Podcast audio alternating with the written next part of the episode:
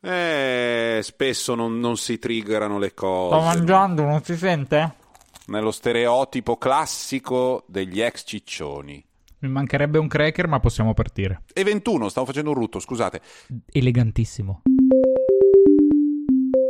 E mentre Zampa sta mangiando un cracker, benvenuti a un'altra puntata, la ventiquattresima di Joypad, cioè corri. Salta e spara. Guarda che siamo tornati al, eh? Al ritardo infinito della Toscana. Eh? Ah, è vero. Eh, ragazzi, non, inte- non inteso in quel fare? senso malevolo che state pensando, proprio come tempo di latenza. Sì, sì, sì, sì certo, certo, sì, sì, non c'entra qui, non c'entrava Ceccherini, non c'entrava Panarie- Panare- Panariello. Panariello, Panarello sono quelli dei... No, Pana- Panarello teniamoli Panarello che buoni, fanno dei buoni, buoni. cannoncini buonissimi. Allora, in questa puntata parleremo di questioni di fine anno e ehm, in, in genere la prima di tutte le questioni di, di fine anno è Cyberpunk 2077. Qui ci vorrebbe bam bam bam bam bam, timpani, cose, eccetera. Chi vuole cominciare a raccontare il gioco? Io lo farei fare a chi ci ha giocato più di tutti perché è riuscito a farlo, noi non avendo un PC. No, io, io l'ho fatto un po', ma iniziamo con l'esperienza di Francesco Fossetti. A chi ci sta giocando, perché io sono ancora immerso in quel di Night City e dopo più di 40 ore non vedo la fine e non ne voglio uscire. Eh, Cyberpunk, per chi non lo sapesse, è il nuovo titolo sviluppato da ZD Projekt, eh, che sono, è un team polacco che ha eh, pubblicato qualche anno fa The Witcher 3, uno dei titoli fantasy, dei giochi di ruolo fantasy più apprezzati dal pubblico, e stavolta si è buttata, come il titolo lascia intendere, sulla science fiction un po' distopica. Titolo attesissimo, annunciato otto anni fa, rimandato non una, non due, ma tre volte, arriva sul mercato. Ed è una merda. Con, eh,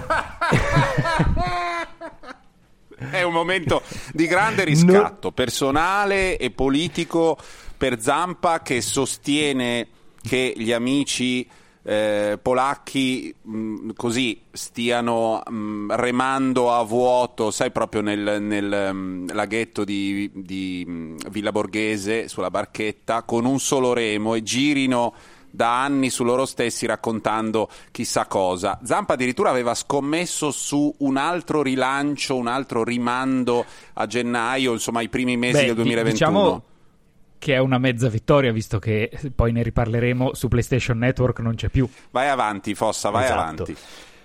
Però non è assolutamente vero che, che su PC, ovvero nell'unica versione che funziona, il gioco è una merda. Il gioco No, no, no, eh, se- sia chiaro, io ah, ci ho un po' giocato, non tantissimo, e la cosa forse eh, colpisce ancora di più e soprattutto infastidisce ancora di più perché basta solo avviarlo per capire eh, la portata del, del gioco, del progetto dietro, dell'idea. E Sì.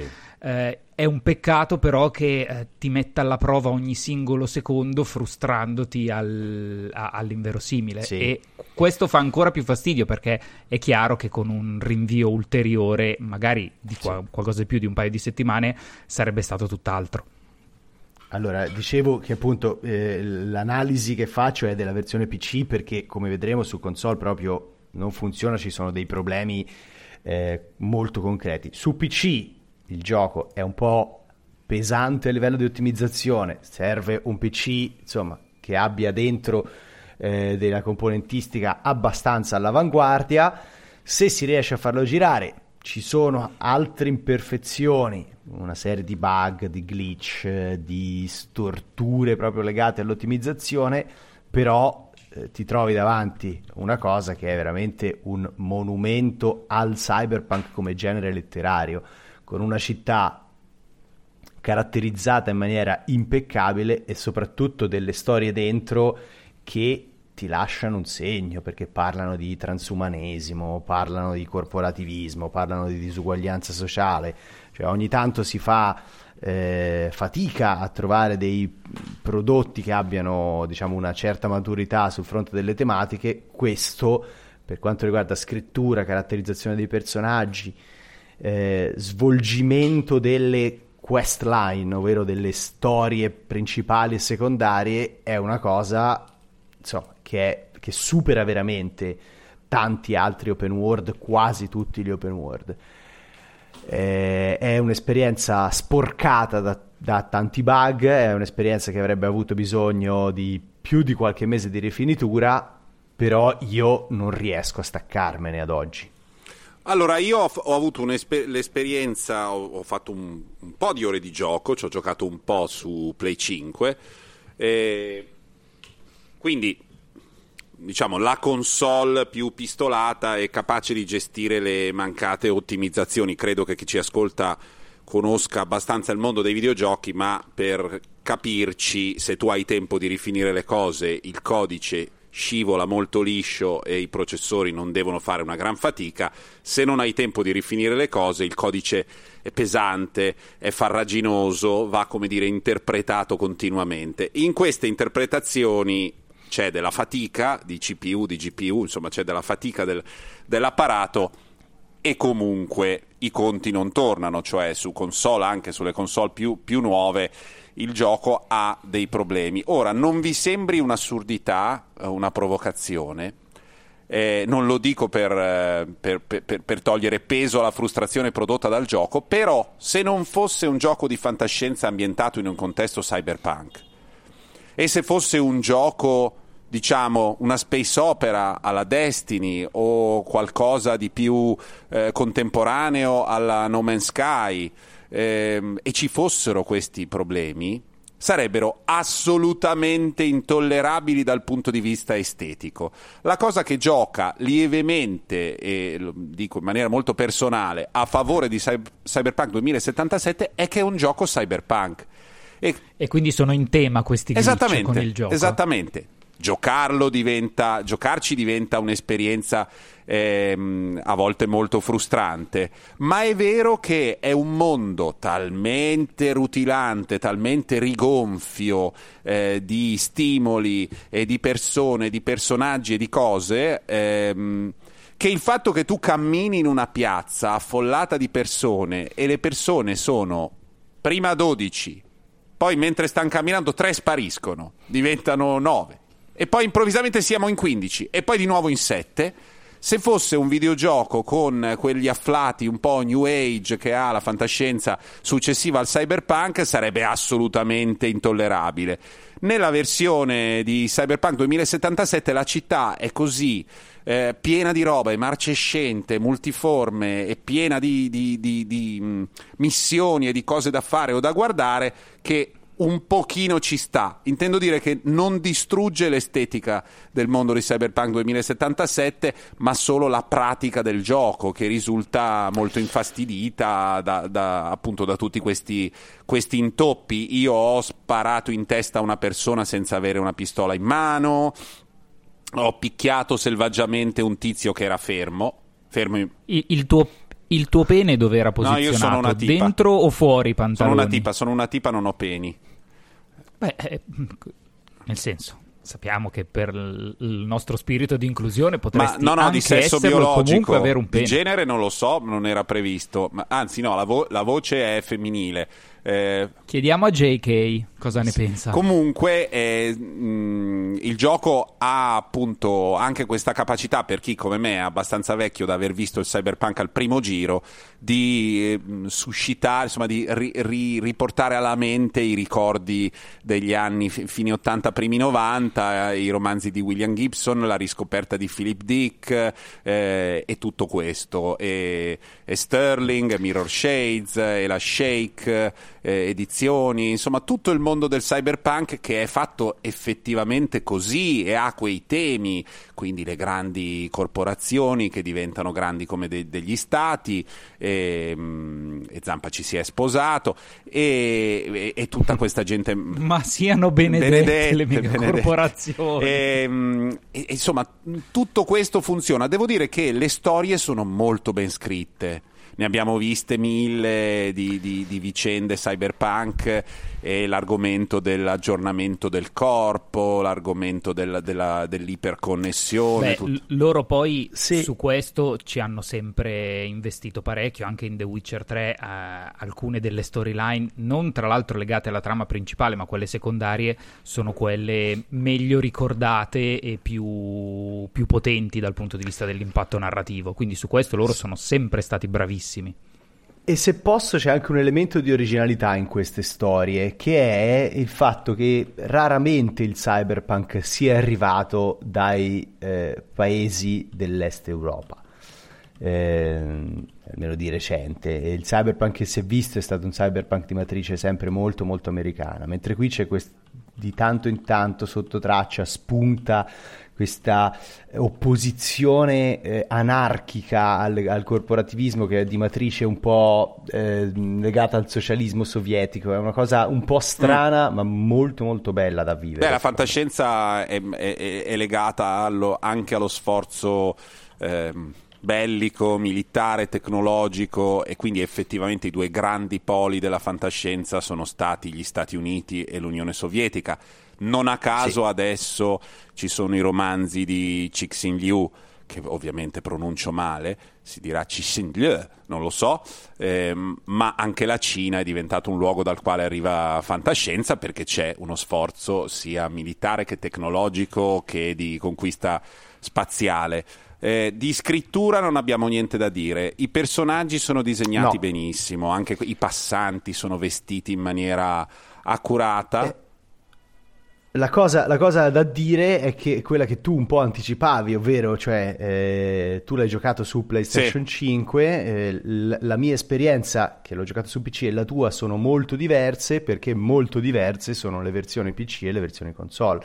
Nel senso che le versioni console sono molto più rotte di quella PC. Io su PC ho accennato a qualche bug, qualche glitch, ci sono di tanto in tanto rompono anche l'immersione, ma le situazioni che, che delineavi tu con i passanti che compaiono eh, dal nulla, ecco, quelle sono molto più eccessive e si verificano purtroppo su console, assieme ad una serie di crash, ovvero cioè il software proprio si blocca, alle volte eh, costringe a riavviare addirittura eh, le console eh, e inoltre insomma c'è proprio una qualità visiva che su PlayStation 5 e Xbox Series X ancora diciamo riesce ad essere un po' al passo coi tempi.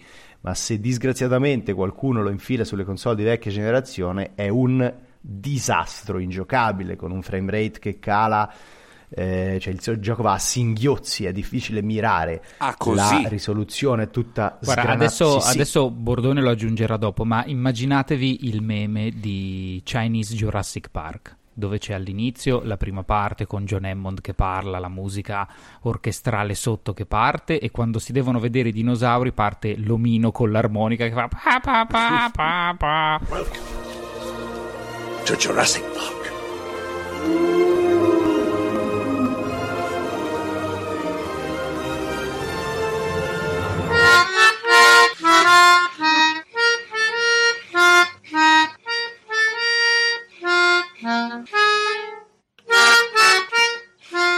Questo è esattamente l'effetto che fa la versione PC e la versione console. La versione console vecchie in particolare, che proprio sembrano console eh. vecchie di due generazioni più di quello che sono. Però Matteo, cioè, tu devi anche pensare che il fatto che ci siano le console nuove non è un attenuante, nel senso che formalmente non esiste una versione per console ah beh, certo. nuove. La versione è per console vecchie, giocata in retrocompatibilità sulle console nuove e poi ricordiamoci che il gioco originariamente doveva uscire comunque in primavera, quando delle console nuove non ce n'era traccia, quindi loro l'hanno comunque pensato per delle console su cui non gira e non gira a tal punto che, che eh, loro hanno poi dovuto fare anche una riunione con gli investitori, hanno raccontato che sia Microsoft che Sony hanno un po' aggirato le logiche del processo di approvazione della certification. Beh, questo nel senso è evidente che qualsiasi altro gioco, eh. qualsiasi altra anche applicazione non avrebbe mai superato un no. controllo qualità normale. No, eh. esatto. Questo è super evidente, quindi è chiaro che ci fosse, eh, non voglio dire connivenza, ma comunque fossero d'accordo c'è comunque da dire che questo gioco è stato uh, sviluppato e soprattutto pre-venduto e ordinato in milioni di copie su PlayStation 4 e Xbox One. Il fatto che loro abbiano pubblicato una versione che su PlayStation 4 e Xbox One non funziona, non voglio dire che si sia al limite della, della truffa, però non è così lontano dalla realtà. Sì, e in effetti, vabbè, il fatto che poi insomma siano successe delle cose anche senza precedenti, ovvero che Sony abbia rimosso il gioco temporaneamente dal PlayStation Network, cioè che non sia proprio acquistabile più dalla piattaforma di pubblicazione di Sony, testimonia di fatto che ci sono state proprio delle anomalie eh, nel processo di ottimizzazione, di sviluppo, di pubblicazione. Sì, eh, diciamo una cosa, non è l'unico gioco, non è l'unico gioco rotto di questo, di questo periodo. Eh, in genere ce ne sono, eh, capita di trovare delle imperfezioni, il, delle imperfezioni, il fatto che i giochi non siano più dei prodotti finiti e chiusi, ehm, che si possono aggiornare online, ma che siano ogge- dei prodotti che tu compri online e quindi vivono un aggiornamento costante, fa sì che spesso vengano eh, pubblicati prima che siano completamente ottimizzati, anche perché sono degli oggetti talmente enormi che andare a trovare tutti gli eventuali problemi è complicato. Certo, qualche imperfezione, poi ne parleremo più avanti, ci può stare nel caso di Cyberpunk 2077 per chi non l'avesse provato su console. Mm, eh, non è nemmeno vagamente ipotizzabile che qualcuno non si sia accorto dei problemi perché basta caricarlo e camminare per eh, due minuti in giro per strada e iniziare una qualunque missione secondaria per accorgersi, ma anche qualunque cosa, neanche missioni, solo camminando ci si accorge che che nulla funziona. Eh, prima di... Cioè, gli, ultimi, ah. gli ultimi due grandi giochi rotti, a me vengono in mente Mass Effect Andromeda e Anthem, probabilmente, che comunque sono stati anche oggetto, nel primo caso, secondo me, di critiche eh, eccessive e ingiuste. Eh, comunque non sono rotti nel, no, no. neanche minimamente nell'ordine no. di grandezza di, di, di Cyberpunk. Ma, Là ma c'erano lì problemi di forse uh, design del esatto. gioco. Qua è proprio il gioco non funziona. Perché il, il, gioco, a differenza degli altri due, qui si intuisce che è, eh, che è clamoroso, però tu non ci riesci a giocare, non lo riesci a capire. Mm-mm. Però è stata bella quella volta che sta, dovevo menare uno e lui è stato fermo.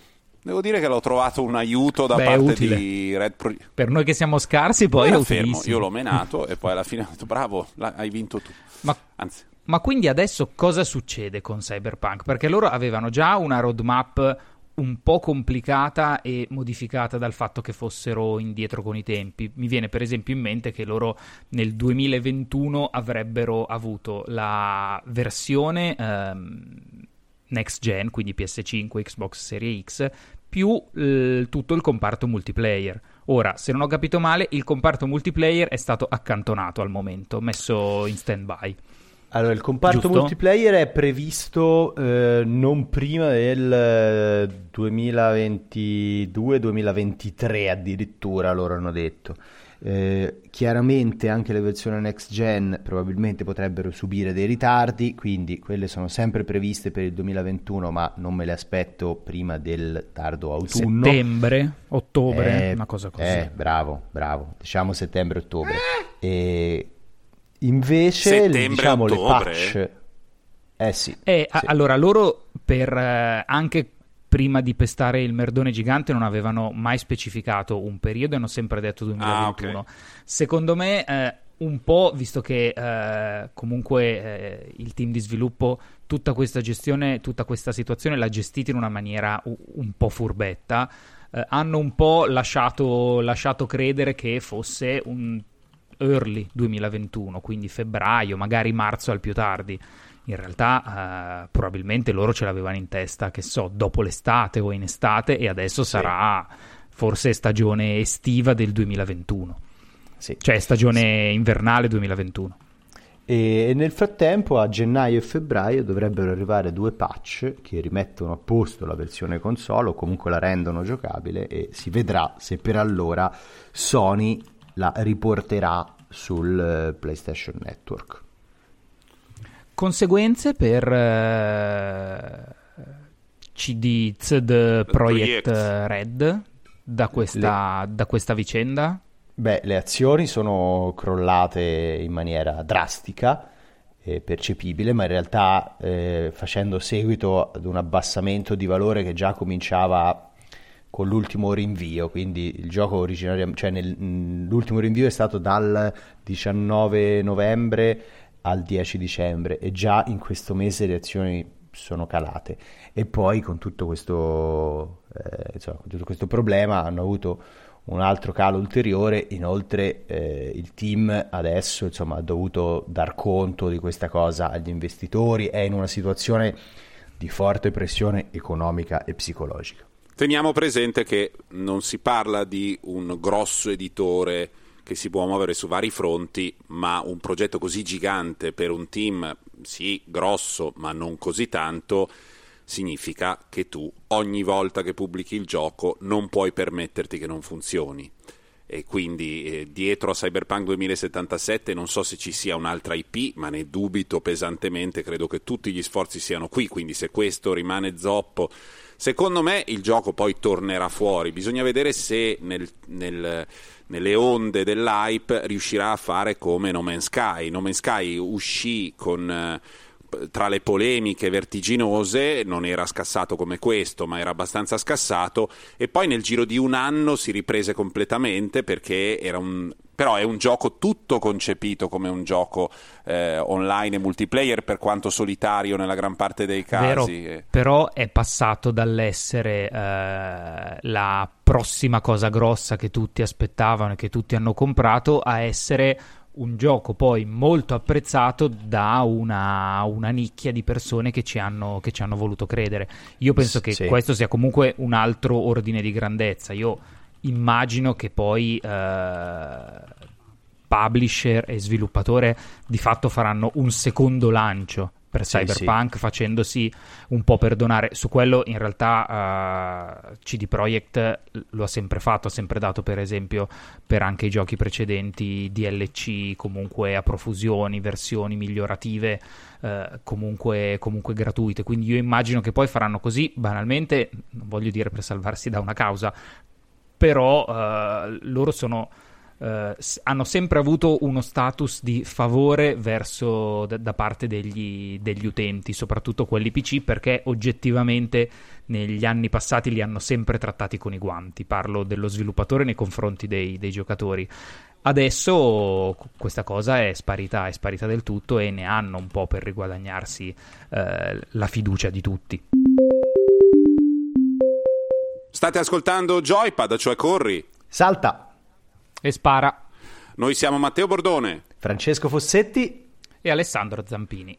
Siamo ognuno a casa propria, quindi abbiamo il ritardo di Cocoon, diciamo, nel, nel darci le risposte. Veniamo all'argomento di fine anno classico, cioè ci sono stati i TGA, The Game Awards, ehm, che sono il premio dei videogiochi organizzato dal giornalista canadese Jeff Keighley, si chiama Jeff? Non sì. mi ricordo mai il nome proprio. Sì, sì è, è, quel nome che ogni anno sbagliamo perché è detto Geoff. Sì, sì, no, no, Jeff è... Keighley. E eh, devo dire che io li trovo di solito i Game Awards una cerimonia ovviamente non, diver- non, divertente come gli Oscar quando sono divertenti, però rispetto agli Oscar pallosi sono più divertenti i Game Awards. Mille presentazioni di roba nuova, alternano grandi premi e un po' di gente rigidona che sale sul palco a grandi presentazioni, per cui eh, hanno un po' il ruolo sia di raccolta di trailer del futuro sia di celebrazioni di quello che è successo nell'anno. Vogliamo sì, parlare ed è, dei... Ed mm. è generalmente così, però questa edizione, diciamo che nella parte degli annunci, a cui magari arriveremo dopo, è stata dopo. molto segnata dalla pandemia, nel senso che eh, non ci sono stati, cioè le software house probabilmente sono un attimo, si sono allungati i tempi di sviluppo di diversi prodotti e quindi sono mancati proprio a parte un paio di casi. E ne parliamo, e ne parliamo dopo. Ecco. Ma la cerimonia, stavi per dire? No, la cerimonia, Una palla. contando il fatto che non è stata organizzata come gli altri anni in un teatro con le orchestre, gli ospiti, è stata comunque piacevole, ma a, a livello di premiazione, ma molto dimessa. Molto ma la diplomazia si è rotto i coglioni in un modo vertiginoso. Adesso sta facendo il direttore di Every Eye. Piacevole, gradevole, e intanto urlava sul divano: Basta! Perché era una serie di collegamenti a persone collegate, sì. cioè in, in webcam, quindi sempre con la stessa inquadratura la stessa postura, lo Ma stesso si sente? modo. Mi sentite? Mi vedete? È esattamente così, proprio come dice Zampa. E i giochi che sono stati premiati, adesso io sono andato sulla pagina. Allora, diciamo il gioco che è stato premiato. sì. Perché The Last of Us Parte per... 2 ha vinto in quasi tutte le categorie in cui era candidato Sette ed era premi, candidato in molte categorie. Allora, se chiedete a me, ma secondo me un po' in generale a Joypad nella sua interezza, avrebbe potuto vincere anche qualche categoria così gratuitamente o in cui non era stato candidato. Mi sembra il minimo che abbia vinto tutta questa roba, proprio il minimo. Gli sportivi, per esempio. Dategli un premio sugli sportivi di squadra. Migliori sport. E, e, cos'altro vi volevo... Eh, un attimo, devo rispondere... State fermi, scusate. Non l'avete sentito, ma un pochino sotto è partito il citofono di Matteo Bordone. Perché riceverà i pacchi di Natale quelli mandati, quelli mandati dai PR, quelli perché lui fa parte house. della casta. La casta Matteo Bordone fa parte della casta. È per questo che il suo. Ma che casta? La portinaia? Quale suo, casta? La casa? La sua visione su Cyberpunk, a differenza della mia, che invece è genuina e non assolutamente eh, modificata o traviata da castale, rapporti. Castale. Da rapporti mal gestiti, mal gestiti con, Ma... eh, con i publisher. Bravo Matteo Bordone, complimenti. Eh. Io qua sono l'unico Bene. che dice le cose come stanno. Guarda che so che al Fatto Quotidiano cercano. Allora, vediamo chi eh, ha vinto quest'anno. Direi che le vittorie sono state quasi delle vittorie ehm, non solo annunciate, ma di, di prassi. Eh, cioè, mh, è evidente che il miglior mus- multiplayer sia stato Among Us. Ne avevamo parlato ed è il gioco di cui si è parlato di più. Sì, anche eh, se in quel caso, insomma, bisogna, secondo me bisogna sempre fare una distinzione fra quello che è meglio e quello che è più visibile o più chiacchierato dal pubblico. Eh, però, insomma, vabbè, eh, sono premiazioni che capisco, anche quelle che vanno in direzione dei giochi un po' fenomeno, no? Proprio come Among Us. Eh, però Beh, sì, però hai ragione. Quando, quando i giochi lasciano, come nel caso di Among Us, un impatto così forte, anche se per poco tempo, comunque non trovo sbagliato che questo venga anche riflesso in, un, in una celebrazione come, come, questa. Così poi ci ricorderemo tra dieci anni, quando vedremo il, tutti i vincitori, che in quel periodo, in quei tre o quattro mesi del 2020, Among Us fu effettivamente un fenomeno. Sì, sono d'accordo. Ma anche perché se, se, io vi dico le categorie, io devo dire che scorrendole non avevo la sensazione che ci fossero altre vere opzioni. Esempio, sì, quasi per Best tutti. Fa- Best Family, Animal Crossing New Horizon, ovviamente. Miglior gioco di simulazione, quest'anno è uscito il Flight Simulator di Microsoft e quindi naturalmente il Flight Simulator di Microsoft. RPG, il remake di Final Fantasy, cioè tutto abbastanza... Guarda, forse, forse... nei best ongoing, cioè i giochi a sviluppo, a sviluppo continuo, dove ha vinto No Man's Sky, che comunque certifica il suo essere tornato da un lancio disastroso rispetto per dire a Destiny 2, ad Apex, a Fortnite, a Call of Duty. Mm. Quello forse mm-hmm. è un po' più Fa una notizia. sorpresa. Sì. È vero, e poi Hades di cui avevamo parlato anche qui. Che ha vinto eh... Action e Indie. Action, sì. tra e l'altro, sta... superando Doom per dire, o Neo 2. E, e, poi abbiamo, vabbè, il gioco che ha vinto praticamente tutto. Devo dire, molto abili, molto abili e molto strategici. Se uno deve, deve parlare di qualità eh, contro, mettere, mettere a confronto la qualità la furbizia, il lavoro diciamo da operaio e invece la grande creatività, ma la minchionaggine, la nemesi assoluta di Cyberpunk 2077 è Ghost of Tsushima. È un gioco derivativo da molti punti di vista, curatissimo. Perché ci hai citato Cyberpunk? Perché Cyberpunk 2077 è un gioco che ha incredibili quanti- ah. qualità di originalità, di scrittura, sì, sì. veramente incredibili, però è uscito nel modo peggiore, fatto nel ah, modo okay. peggiore, eh, nel momento è. Ghost of Tsushima al contrario è l'opposto, eh, ha vinto Best Art Direction e, e anche altro, eh, ed è un gioco che ha avuto un enorme successo perché è uscito in un buco assoluto, quello di, di, di quest'estate, è derivativo e decorativo, non ha niente di incredibilmente originale, ma è tutto eseguito in maniera talmente eh, curata e eh, levigata che ne hanno venduti tanti, tanti, ha avuto successo, è stato apprezzato anche se per dire il gioco è scritto in inglese, ritradotto in giapponese e col labiale dei personaggi eh, fatto sull'inglese, mentre sei nel Giappone medievale. Quindi è un gioco che potenzialmente si apriva a diverse critiche, perché corrispe- l'originale, tutti gli originali cui si rifà sono dei giochi nel profondo più belli di lui, però sputaci sopra, non so come dire, dagli torto, sono stati Io, molto bravi. Vero, pur stimando Ghost of Tsushima, eh, fatico davvero a comprendere il successo enorme sia di critica che di pubblico che ha avuto soprattutto, soprattutto negli Stati Uniti. Io ricordo che quando, quando, lo giocai, forse perché veniva dopo The Last of Us Parte 2, eh. Però mh, mi è sembrato un po' faticoso, macchinoso, scritto in una maniera un po' un po' insomma, Sono... che riprende quello che hai detto tu. Il... E, e, tra l'altro questa mia impressione si è anche abbastanza ben riflessa, per dire, sui voti della, della stampa italiana, forse più europea in generale. In America invece sono impazziti, ma da sì. allora comunque continua a essere supportato, se ne continua a parlare, come ha, ha vinto anche poi diversi, diversi premi. Se, se voi guardate i contest dei grandi outlet americani, come possono essere IGN o GameSpot, quando si parla dei giochi dell'anno, Tsushima è sempre nelle prime due, tre posizioni. Sì, è vero, e io però sono d'accordo con te, secondo me è un titolo che sul fronte del, game, delle meccaniche di gioco, del racconto, non ha veramente, ha veramente poche eccellenze, l'unico elemento di spicco è un po' questa direzione artistica che è sì. molto vistosa, ma comunque eh, secondo me sulla lunga distanza anche forse un po' troppo mh, eh, basata, orientata decorativa. Sul... Sì, troppo, un po' troppo decorativa. Comunque, cioè, mi, per... mi, sembra eh, hanno fatto il parco a tema per chi immagina il Giappone esattamente in quel modo e vuole sì. vedere quelle robe lì.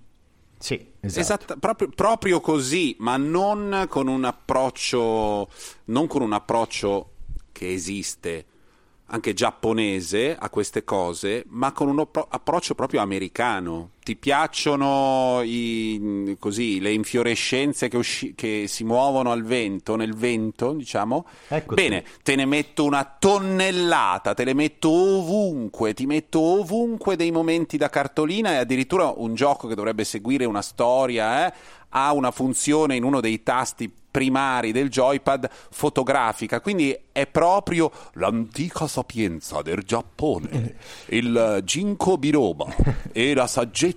Ma e poi, basta, poi soprattutto diciamolo, esattamente come i toscani hanno rovinato l'Italia, il, l'HDR ha distrutto i videogiochi perché ora non c'è un gioco che non abbia l'inquadratura in controluce con lui che si staglia col sole o con la luna, l'esplosione, sì. fatta apposta per farti vedere quei tre colori praticamente indistinguibili in più. Basta!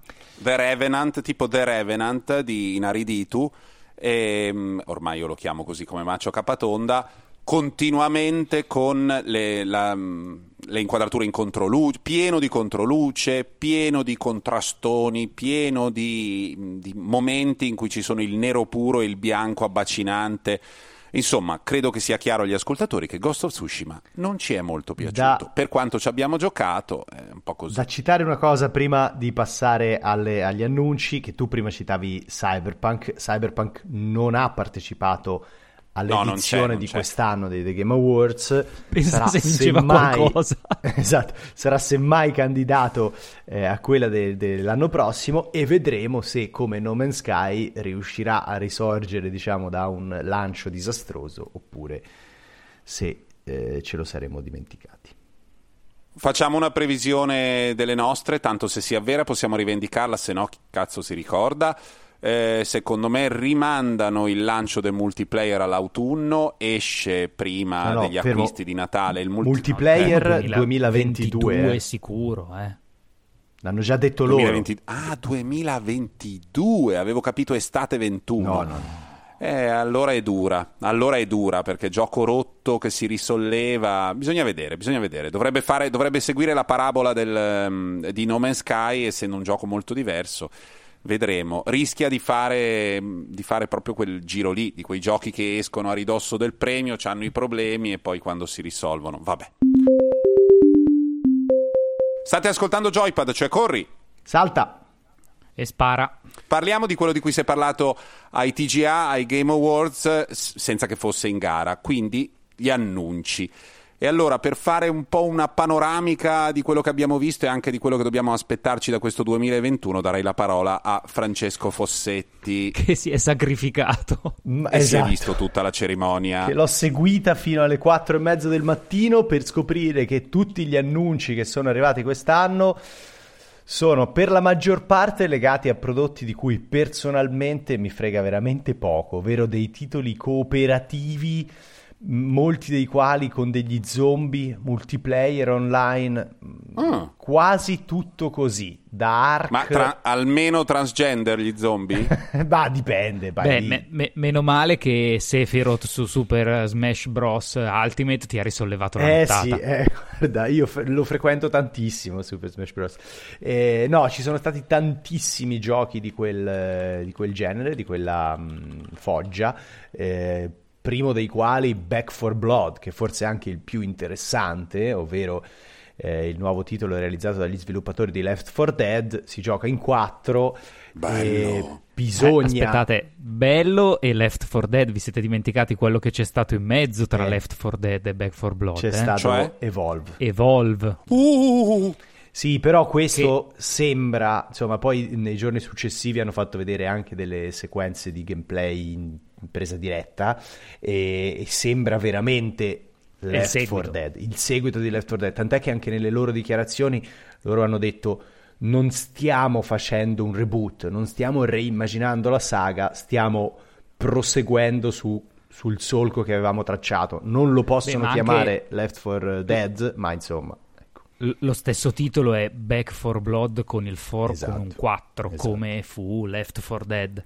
Esatto. Cioè, il richiamo mi sembra più che evidente. Per chi non avesse presente il gioco, sono dei giochi che, diciamo, ne, che um, Turtle Rock cerca di produrre dei giochi cooperativi multiplayer in cui l'in- l'intelligenza del gioco non solo percepisce le azioni di ciascuno, ma percepisce anche le azioni di tutti in quanto gruppo e in relazione a quello fa interagire l'ambiente. Il Left 4 Dead, per esempio, lo stare uniti era fondamentale, bisognava svolgere delle attività stando sempre uniti. Nel momento in cui ci si disuniva, eh, l'ambiente reagiva e i nemici arrivavano in modi diversi. Quindi questa, questa, impercettibile gestione del comportamento del gruppo rispetto all'ambiente era un po' il cuore dell'esperienza di Left 4 Dead che faceva sì che uno venisse insultato pesantemente da un ragazzino del Missouri, però poi il tutto era, era interessante e divertente se, sono, se, riescono a mantenerlo. In Evolve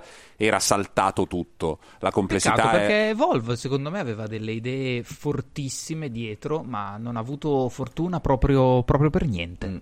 No. Io non ho capito come non ho capito le, la, la, le dinamiche profonde di Evolve e quando ho iniziato a giocarci e ho vinto 7-8 partite senza capire cosa stavo facendo, essendo uno dei più scarsi dell'emisfero nord della Terra, so che in Nuova Guinea c'è uno più scarso di me, eh, ho capito che il gioco non funzionava. È che si basava troppo, eh, in sostanza era un multiplayer asimmetrico dove uno faceva il mostro e gli altri quattro dovevano fare una squadra che doveva ucciderlo.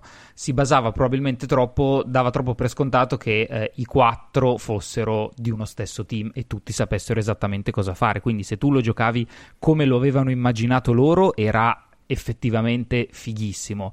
Il punto è che non succede, non succede mai così e quindi diventava super confusionario e le partite erano troppo, troppo casuali, poteva, te ne poteva capitare una bella e altre 50 che erano una chiavica.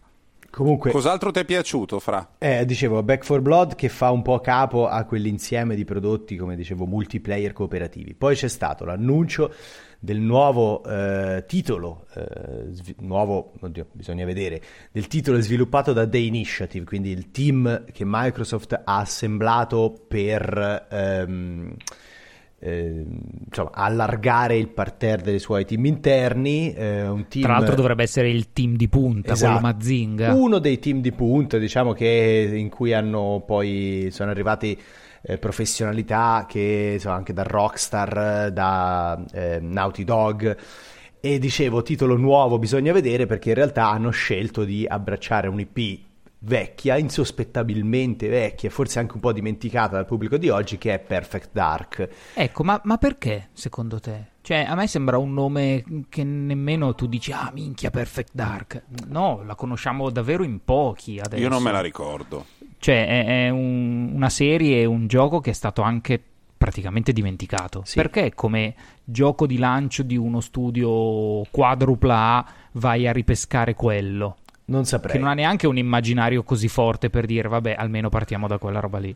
Non saprei, assolutamente non saprei. In effetti è un'operazione strana perché la nostalgia di Perfect Dark ce l'ha chi si ricorda GoldenEye, chi si ricorda quei tempi lì.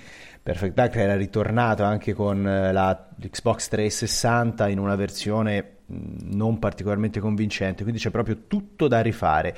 E quindi a quel punto forse era meglio metterci un nome nuovo e dare anche l'idea di appunto stare sviluppando qualcosa di originale e inedito. Hanno deciso di far questo, io non, non me lo spiego benissimo. Posso ipotizzare? Mm. È il solito problema, quello che abbiamo citato la scorsa volta a proposito del joypad che non si ricarica nella riunione di Microsoft con tutti gli ingegneri, manca la figura di quello in fondo che alza la mano e dice scusate, dici Jeff, è una stronzata, quello Ehi, non c'è. È gestito da un foglio Excel dove qualcuno dice ehi ma il piano di ammortamento di Perfect Dark non è ancora finito, dobbiamo recuperare l'asset per fare ancora qualcosina, così non andiamo sotto. Mettici Perfect io... Dark. Ma non ne voglio tanti, eh? 5.000 netti al mese. Io faccio quello col caffè seduto in fondo. Scusate, Perfect Dark shitty idea. Cioè, potrei avere questo ruolo rispetto agli ingegneri. Poi faccio lo scemo, mi prendono in simpatia. Però da, presso Microsoft, eh, devo dire che in particolare presso Xbox, credo che manchi la figura, perché ogni tanto ci sono delle scelte che effettivamente lasciano esterrefatti. E poi fra gli altri annunci, rapidamente The Callisto Protocol, che è un horror eh, con le atmosfere un po' all'Alien fatto dal uh, creatore di Dead Space.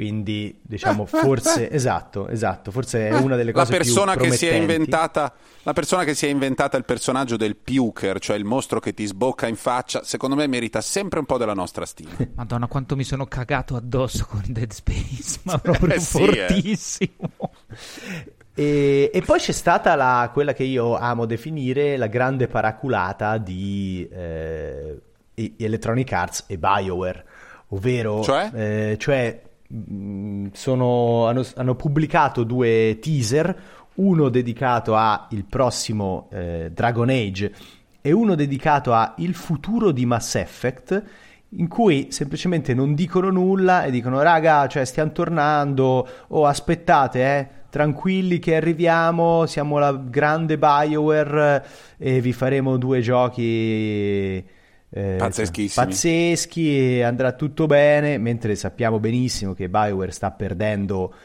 eh, professionalità perché insomma anche delle, dei... Beh, il direttore storico esatto. mi sembra se ne sia andato due settimane fa se ne sono andati e la situazione di Bioware è tutt'altro che rosea e mostrare adesso dei teaser che non dicono niente in realtà appunto dicevo mi sembra solo una paraculata per dare un contentino ai fan storici del, del, team o dei franchise senza dir nulla sulla direzione, sulla qualità, senza rassicurare il pubblico che in realtà avrebbe bisogno di, di, di ben altro per sperare in una rinascita di BioWare.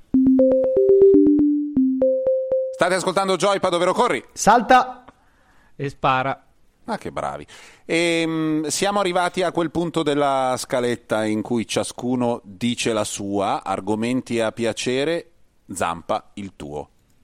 Allora, io voglio gettare un po'. voglio aprire uno spiraglio di speranza a quelle decine di milioni di persone che hanno uh, una PlayStation 4 o un Xbox vecchia e vogliono giocare a Cyberpunk.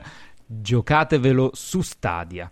Se non avete un PC, Stadia è al momento il posto migliore dove poterci giocare. Avessimo fatto questa puntata prima, eh, avremmo potuto dire che se lo aveste preordinato tra ottobre e metà dicembre ve lo regalavano Stadia pure, sia il pad che il Chromecast Ultra. Ora non si può più, però insomma, se proprio Ma veramente? volete... Sì, sì, sì. Ma perché queste cose non me le dici? Perché, allora, intanto bisognerebbe dire a Google che ha avuto un assist clamoroso, doveva fare tutta la campagna di inverno di pubblicità su Stadia su questa cosa perché la gente sarebbe impazzita e invece non l'ha detto a nessuno. Ma io dico Però ogni volta che apri YouTube ti dicono WhatsApp. salta la versione di prova che non lo voglio YouTube Premium.